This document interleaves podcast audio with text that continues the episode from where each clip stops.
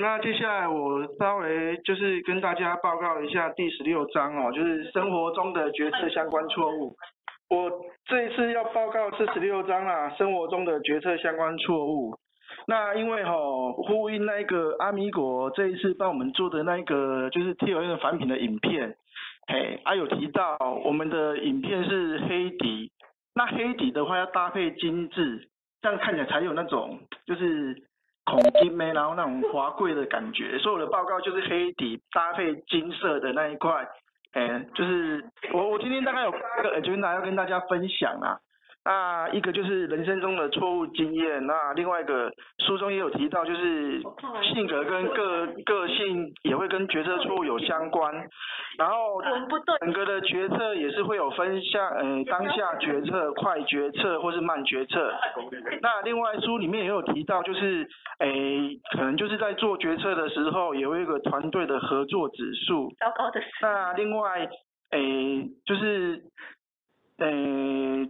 零错误的错误决策会失败原因有分，就是大概目前书上归类的，其实就是有无知跟过度自信啊。那这个就是刚嘉文也有带到，其实我看前面好像也有提到这两点。哎，所以大部分好像都是因为这样子，就是他说我们生活中的一些人生的一些失败原因，就是主要是这两个原因所造成。啊，另外他有提到怎么去预防整个的那个生活中的一个错，呃，决策错误。对，啊，另外他也有带到怎么去教养那个小孩，然后避免那个教养小孩的一个决策失效。啊，最后就是建立自信心。那书上有提到，就是人生中的错误经验大概就分两种，一个就是，不过我觉得这一本书哦，它中文的翻译有些感觉好像怪怪的啦，啊，我还是尊重那个原著原著作者的那个版权，所以它其实带到就一个叫做失策错误啊，这个就是翻成中文我觉得有点怪，啊，我自己解读是说就是错误的决策啦，哎，啊，不过他是写失策错误在那个三百二十二页的。第三行，对，然后另外一个是无决策错误，就是不做决策发生的错误啦。他书上有统计吼，就是说在针对六十五岁以上的那个就是老人，因为老人比较有人生经验嘛，所以他就是调查就是三百位六十五岁的老人。他的一些不快乐的时，就是不快乐原因呐、啊，我觉得是原因呐、啊，就是有哪几个？哦、那六十五岁，对，这是六十五岁以上的。哎，我觉得他会调查六十五岁的以上的，主要是因为这些人的人生经验比较丰富的，所以他遇到的事情会比较多一点。比如说你有些还年轻的小伙子还没结婚嘛，所以他还没有遇到婚姻的一些问题的时候，你如果说叫他来。讲有可能是像大学生，他可能觉得是遇到问题是都是交女朋友或是结交坏朋友之类的，可是这一类其实他并不是把他其实真正他人生才刚开始而已，所以你你去问他这个问题，我觉得有时候并不是真正他人生的一个最困难的时候啦。啊，所以他现在是有提到，就是他是统计比较年长的那些人，然后他遇到了问题，大多数的人。第一个就是糟糕的婚姻，那第二个就是糟糕的事业或事业合伙人，哎，然后第三个就是工作或生活缺乏目标。其实它里面的前十大，大家可以发现，你不快乐的原因或是时间并没有提到，比如说一般人在在提的什么钱赚不够，钱不够花这样子。所以其实他有提到，就是这从从这样的资料统计之后，发现其实好像没有带到什么，哎。我怎么没有得到一个高薪的工作啦，或是没有赚足够的钱？所以其实从这边可以看到啦，我觉得，诶，钱吼应该是说吼，你你如果够用，大家都就可以满足了，而不是说我一定要有多少钱。那相对的，什么叫够用？就是要随着你当下你的那个你的心境，或是你那时候遇到的状况，你如果有。一百亿的话，我相信大家一定不是像我这么可怜，还在这边报告，跟你们跟你们这边打赛。我一定是，哎，今天去哪里了？明明天去哪里看极光之类的。所以这个其实我我觉得书上讲对，讲比较对，就是你你前期是看状况然后，够用就好啊。但是钱不够用，并不是你真正人生的一些不快乐的原因呐、啊。那另外他有提到，就是说，其实很多那种改变人生的。重大决策，很多时候都是由小的那些决策所造成。我觉得我举个例子好了啦，像你你要决定找一个人结婚，好像黄克祥好了，他决定要找他现在老婆结婚，他一定是先前，比如说他决定先把她当做是他女朋友，总不会说特想他现在结婚一定是那种像相亲。可是你要跟他相亲，你也会跟他先约会嘛，所以你要决定先跟他约会。所以他书上的意思就是，你做这个重大的决策的时候，前面一定有很多小的决策，然后来决定慢慢慢慢导向你要做这个大的决定。其实决策错误，其实刚刚有提到了，也是可以从那一个小地方去发现，然后怎么去避免或预防啊。你今天如果说你不跟你现在这个老婆结婚，你一开始就不要跟她约会，你就不会造成现在后果了，对吧？这些都是自然而然的慢慢衍生出来的，哎，对啊，所以我觉得这一块其实可以供大家参考啦。另外一个，第二个就是他提到的，其实性格也跟那一个决策也会有一些相关。那书上有举例，就是他举了两个，一个就是性格的内外向。然后另外一个是人在思考，又有分左脑右脑的思考。嘿，那像性格内外向的话，他就有提到外向的人，他的决策主要都是跟细节相关。就是说你，你这个如果比较外向、比较活泼，可能他在那个就是比较不注重小细节，所以他做一些决策，他发生问题可能就是会跟细节相关。那反而如果是你内向的人，因为他不善于表达。所以他往往决策会有错误，可能就是因为他不善表达、与人沟通，所以很常发现的就是跟人相关之类的问题，导致他决策错误。那另外也有提到那个左脑或右脑思考，那其实他是说，在用左脑思考的人，他在在处理一些抽象或是概念的时候的时候比较困难。他比较习惯就是按部就班的方式，啊，但是他的缺点就是会抓不到决策的大方向。啊，右脑的人就是他可能在处理细节，我觉得右脑就跟那个外向有一点相关呐，所以他就是会比较不注重细节，然后也比较缺乏，比如说风险意识，然后就会容容容易落入过度自信的心态。啊，这个右脑，我觉得我可能比较跟他比较像啊，就是我也比较，诶，没有比较，有时候比较不注意到那些，诶，比较细节的问题。诶，有人就就是比如说哈，我可能就是讲话有时候嘴巴大，然后不小心就脱口而出，又被传到其他人那个身上，就觉得，哎，怎么我都在讲讲讲讲讲之类的。啊，第二个可能就是觉得，哎，你在处理这些事情，你又觉得太过于有自信。比如说我我我买股票，我觉得啊。我觉得今天群创一定涨，我买下去了。可是可能没有想到说啊，现在面板都在跌价了，你还买，就不晓得我的信心从哪里来，嘿，也没有这么对公司这么忠诚，对啊，怎么会买呢？就是过落容易落入过度自信的心态。那、所以书上就举例啊，像这种哦，我我，比如说你如果是外向，然后你是用左脑思考的，那你就是需要有一个。内向，然后用右脑思考的人跟你搭配。简单讲，我觉得这个大家有点笼统模糊嘛。就比如说我，我的个性就是比较爱跟人家拉迪赛什么什么之类的，然后也比较那个，所以像我老婆她就是相对内向的。然后每次呢，我只要提说，哎，我要干嘛干嘛，她说你有这个卡称吗？比如说啊，我现在要买一个房子好了，哎，你要买房子，你有钱吗？哎，啊，你要买车子，啊，你有钱吗？她说你要干嘛干嘛，她说你确定吗？就只会给你泼冷水。啊，不过我觉得这个今天当你做什么时的时候，可能你没有思考的很周全，结果你的队友就是就是有点像是那个台湾讲的“火熊绕腿丢进保险球”，那反而你这样经过他泼冷水之后，你会想一想，哎，也对哦，说不定你就可以就是避免说你造成你的决策错误了。所以今天跟大家提，就是如果听到有人一直在吐你槽，哎，我们不要生气，哎，我们要把它当做是我的那一个，就是你的那个那个。那个那个叫什么？书上有提到一个，就是这个叫什么？你的那个决策审核员吧，适当的去去阻止你造成你的错误决策啊，所以这个是好的啊。我是举我例子，是他好的啊。决策啊，啊搞不好真的是有找一个。难道你要买房子，你真的没有想你有没有？你应该也想过你有钱才才要买。不是，所以我讲他有钱。哦哦哦哦哦。没有没有没有，我觉得哦，其实其实。我这个其实有时候呢，对啦，但是你事后呢，你会觉得说，对啊，那当初我说要买，又不让我买，这样这只是事后论。可是你要想，很多时候呢，只是从事后来看，你会发现你是对的。如果当时回到那个当下，让你去走另外一条路。你的未来一定会这么顺吗？我觉得也不一定啊。所以我觉得那个哦，可能大家想想就好啊。千金难买早知道，黑的贵气的贵气。反正呢，我觉得就是有这种类似像可以避免你错误的那个类似性格互补的朋友或是一些伙伴来检视你的决策的话，也是可以达到。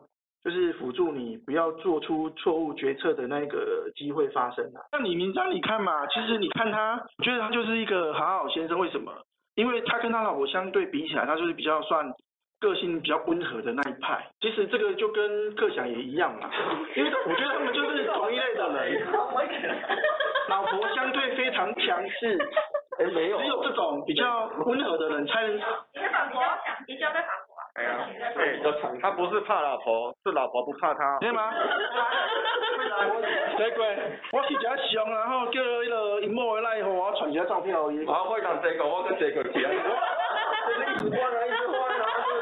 好好，没有，我我只是说，哎，这种哦，就是一个萝卜一个坑，啊，都是互相搭配好的。有强势的老婆，一定会有那种比较弱势的老公。啊，像我这种强势的老公，我就遇到比较弱势的老公，强势的老公，啊，这样才能互补啊。所以我觉得呢，黑肉以后的老公应该也是像你像这种，嗯，比较温和的，温和的。啊，没有，啊，说错了，是比较强势的，因为黑肉就是一个很温温和的。那书上也有讲到，就是决策的时候有分那种当下决策、快决策跟慢决策。啊，什么是当下决策？就是很直觉，我就可以做出的那种例行的决策。那像这种决策呢，就是大概占我们决策中的百分之九十。那快决策呢，需要做一些，比如说你可能要预先去判断，然后这其实这些决策也不是很重要，但是它就是可能需要一些资讯来辅助你，然后去做一些判断。所以大概占了九 percent 左右。那做一个慢决策，就像那个买房子好了，现在没有人买房子后，今天去看了，然后跟我说啊，明天我买了。其实就像会决定结婚好了，这个都属于比较属于像慢决策，因为你要结婚，你一定是除非你小心啊，否则一定是，哎，我要再观察看看，甚至说除了你要观察之外，哦，那个克强说他是不小心就结婚，他他应该是他应该是当下决策那种，哎，马上处理就马上有就可以，没有没有，哦。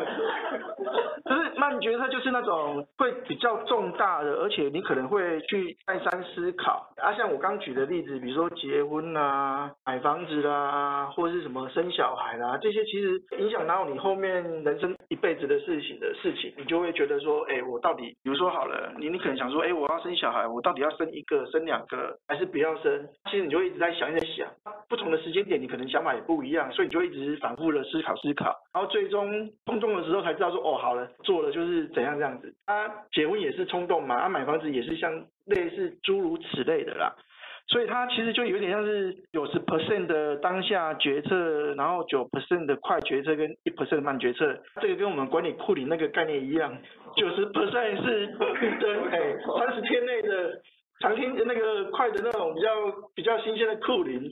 还有那个三个月的那种护理，然后超过三个月的啊，超超过红色的那种三个月以上的，我就要赶快去处理。所以这个就是有点类似说，他他有把他后来统计之后，然后依照整个的那个总的决策，然后去。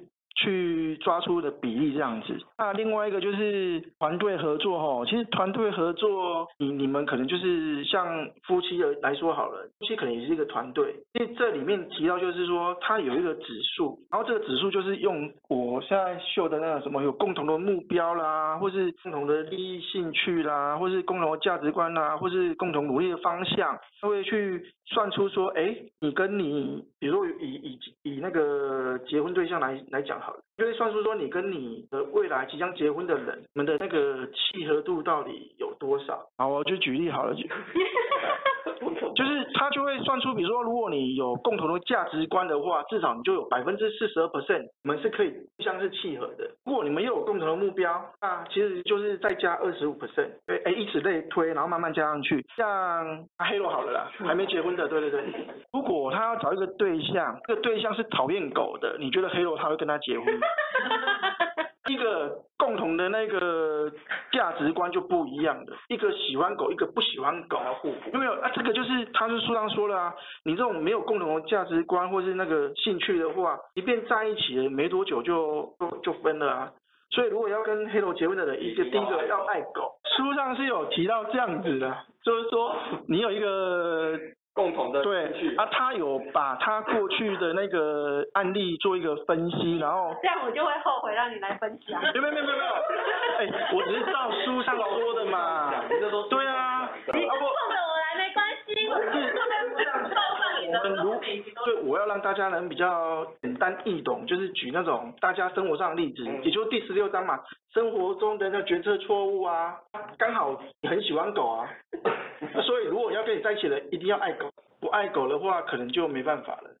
因为可能就没办法获得黑罗的认同。下一个就是他又有分析哈，我们失败原因主要就是刚提的有分两个，一个叫无知嘛，一个就是过度自信。那无知的部分就是他有提到为什么那个他有书上有讲啊，其实是有点像是你的起始点。所以如果你今日的财富是贫乏的，那他就提到贫乏的人，资源贫乏的人，他每天比如说好玩玉好了，他第一天第一次第一次赚的钱比较少。所以他一直在想说，我到底明天的奶粉钱要从哪里来？然后他一直就是苦恼，我我明天没钱了，我怎么办？所以一直思考就是啊，我要赶快赚钱。但是呢，他赚的是要短期的那种财，因为他就是啊，的假尾巴，跟底下想讲咩哪假货那种概念。所以他一直想说啊，我就是马仔要欠啥，马仔安那那，我就一直想这，所以一直想讲我马仔要去堆。像这种人，他就是不会思考到，没有时间去思考到说啊，我到底缺点是什么？那怎么用新的那种，就是去学习新的东西来修正缺点？慢慢的、慢慢的，他就会一直书上是写说哦，他就会无知的心态就一直一直无形中就会增加啦。那导致说他之后呢，就是会越来越贫穷，然后人生就会遇到越来越多的挫败。不过因为婉玉呢，我们慢慢的让他吸收新的知识，比如说来参加读书会啦，或是来学习 Tableau 啦，他其实就有时间去思考，就是学习新的东西，然后去修正这些错误。哎，没事没事，书上说的，你如果没有思考怎么去修正这些缺点，然后学习的话，就像这条荧光色的线，它是往左下角。所以你等到你明天财富你就会归零哦。真要求，这么严重。是，所以不要想说你现在还有一点点钱，你就可以不用思考哦。恁翁有钱，你甲恁翁拢会过，但是你要想讲，啊你以后的小朋友变哪？啊你以后的小朋友小朋友变哪？你损啊，还给你损啊。啊，所以我觉得书上讲的也有道理啦。像有一些，比如说那个郭台铭女儿好了。一生下来，他爸爸就有钱。你你不要说啊，有钱学什么学什么，到最后没用。其实我觉得他讲的是有道理，是那些学到的，只是后面你要怎么去应用。所以他就说，就是他就有时间思考，或是去学习新的东西。然后呢，透过这些去摆脱他知道无知的心态，也就是说，他就是可以慢慢摆脱那种无知的那种状况，他会越变越富裕，然后就会容易就是比较不容易犯错了。所以他的人生曲线就是像，就是这一个右边资源丰充足的富人一样，他就会往上。所以他可能今天可能只有一亿，搞不好他明天或十年之后他就有五亿或十亿之类的。因为他接触的或是他他他的学习的领域都是一些新的知识啊什么之类的，他就慢慢的就会越越来越丰富，然后加上他可能也有这些资源一直累积，所以我觉得这也是有可能的。所以我觉得我们这一代如果是资源贫乏的人，大家要加油。那他有提到啊，如何去摆脱无知心态的三步骤。第一个就是要定义人生的目标跟策略。第二个步骤就是，那你就要掌握你定的这些目标策略所需要的一些知识或技能。比如说你你如果小孩以后让他学音乐啊，或是学钢琴之类的，你当然是要先去学乐器啊。人你只是说啊，我爱唱歌，然后什么都不学，连那五音谱还是什么？五线谱，五线谱，五线谱，哎，五线谱，你看我就是没有学音乐嘛，对不对？就是五线谱都看不懂，你说你要怎么去去像周杰伦这样去写歌，然后去成为那种对不对大歌星？所以你就要去学会，你要掌握这些策略的那个知识或技能。然后第三个就是，那你在做这些策略的时候，你要考量它对你未来的目标或策略一些利或弊啊。比如说你可能觉得你要去学音乐。可是学音乐说白的，你如果没有成为那种大音乐家哦，只有那百分之十不到会成为那些成功的音乐家之外，剩下那百分之九十没有成为那些音乐家的，其实都不太好。因为我只是觉得啦，因为其实你去看啊，很多那种，比如说我啊，我爱漫画好，我爱看漫画，那我也觉得我要很爱画画，那、啊、可是我就是画画没有天分，画的不够漂亮，然后剧本写得不够好。就没有人要看我的。你觉得能成为那种像那种航海王啊，或是那些什么大的画家尾田的有几个？全世界搞不好只有一个尾田啊，不可能出第二个啊。那你说他哎，漫画可以赚一百多亿台币呢？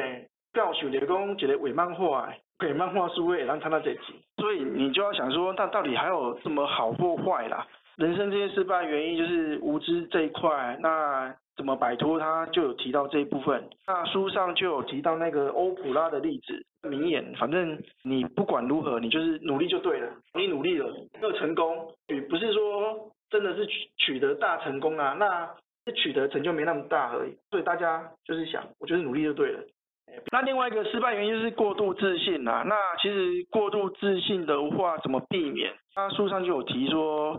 那在做这些决定的时候，你要问自己两个问题。第一个，你知道的事情是不是足以多到可以让你做这个决策？像我刚刚讲的，如果我要要买群创股票，我到底知不知道群创的股票到底买的真的会赚吗？你真的了解面板的那个产业的状况了吗？或你还是不太懂，或是说你根本就是股票不懂，你只是把人讲啊，我最近买股票赚到这几，你也对他没救。上有提就是盲从，这失败几率就很大。所以你就要想说，你你如果要避免过度自信的话，第一个就是要知道事情够不够多，足不足以让你做这个决策啊。第二个是，那买了之后最差状况是什么？哦，我如果今天买股票的钱呢，就是平常那个黄科想拿来吃吃喝喝的钱，反正这些本来就吃吃喝喝，赔了就赔了算了。最差状况就这样子啊，我觉得也不会影响到你的那个，比如说老婆啦、生活这种，我觉得就就还好。可是如果你把你的身家全部压下来啊，拿去买，哎，听人家讲说啊，现在群众赚钱赚很多，嘿，现在股票相对便宜，买了，这地方回扣这些赛啊，连厝拢跌了啊，你你啊这个没赛啊，所以你要设想你最差最差是什么状况，如果你有想到了啊，你你也知道对这个买股票的这这些相关讯息都足够了，那你就可以去买啊，如果还没办法做这种决定，你就要。问有经验的，所以像黄克祥，如果要买股票呢，你可以去请教，比如说，哎，你老板，我老板，对，或是明远，点明远哥，我觉得他买玩股票也是蛮有一套的，哎，像这种有经验的前辈就可以问他，啊，不要来问我了，因为问我都是赔的，所以你不要问我。要问啊？啊？就是反方向操作嘛，哎，也可以，对不对？你你问我说，哎，群众可不可以买的时候，我跟你说不能买就去买，那就是对了，好嘛。另外，他有提到就是怎么预防决策错误，他其实有带到那个什么多项前兆预测分析。那因为这个多项前兆预测分析是在前面章节有提过了，啊，因为我的前面都没有认真读它，所以这个就参考之前的报告的，嘿，那就这样子，OK。好的。那另外他也有提到就是教小孩的一个教养方法啦，那书上就有提三个，一个就是亚洲文化，像那个虎妈。亚洲人呢，像中国人或者台湾那种，我觉得是主要是中国人啊，就是华人，华人在教养小孩其实都是比较妈妈都很凶的，嘿，然后要求比较高，啊，他认为这种方式教出来小孩会更优秀。可是像美国好了，其实美国人的那种教养方式就是支持你，就是说明章啊，Eric，OK，Fine，今天做得很好，Good job，东西鼓励。考零分也是 fine，OK，然后 good job，因为你的进步空间还有百分之一百，所以爸爸就觉得说嗯，你还有很多进步空间，要好好加油。像这个就是美国这种，他就一直支持你，你知道吗？鼓励你，因为他会，我觉得美国的教小孩好像都是这样子，就是他会觉得说，哎，你已经做得很好了，那你可以再更好，他就不会用骂的、用打的这种方式。可是他像我们家就是用打用骂的，考九十八分，为什么不是一百分？就差两分呢、啊？为什么粗心呢、啊？为什么错误啊？一分一下，啵啵啵，嘿啊嘞，过三家，十八分过三家，因为 爸爸太生气了，出来，快快点，我们一下是不会来，下次扣回来，不错不错，你们都有认真听哎，像这种就是像台湾都这样子。啊，另外他有提到说，像有信仰的，比如说婉玉他们家就是基信仰那种基督教或天主教，他觉得有信那种就是宗教的孩子，因为宗教教育都是出发点都是。觉得人都是会是好的，所以他他也觉得说有信仰的，就是相信宗教的那些小孩子能的的家长啊，能教出更好的孩子，这是书上写的啊，哎，好，没有说他就是坏孩子，就是你的决策错误导致的结果。那如何避免呢？就是你要灌输他一个价值观，然后建立标准，建立自信心。那另外书也提到了，就是你如果教小孩的话，你有亲生教养的父母，会比那种不管事的父母来的更好。所以其实小孩子，你不要想说啊，我每天忙着赚钱都不要管，其实你也要去管他。嘿，OK，那是什么？就是要帮助他们发挥他们的内在优势，那教他们如何改进缺点，然后怎么寻求机会，或是察觉察觉到这些威胁，那给予他们健康的心态，就是就是正确的价值观之类的啦。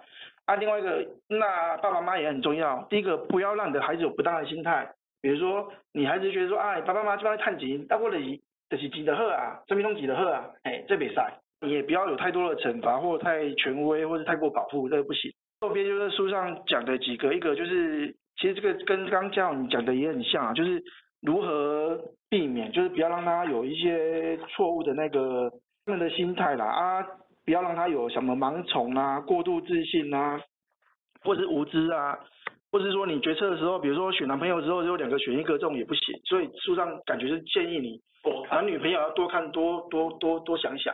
哎，你才可以挑得更好。好，那以上是我报告，那时间到了，那谢谢大家。这一期我们的读书会就到此为止喽。好，谢谢各位，拜拜。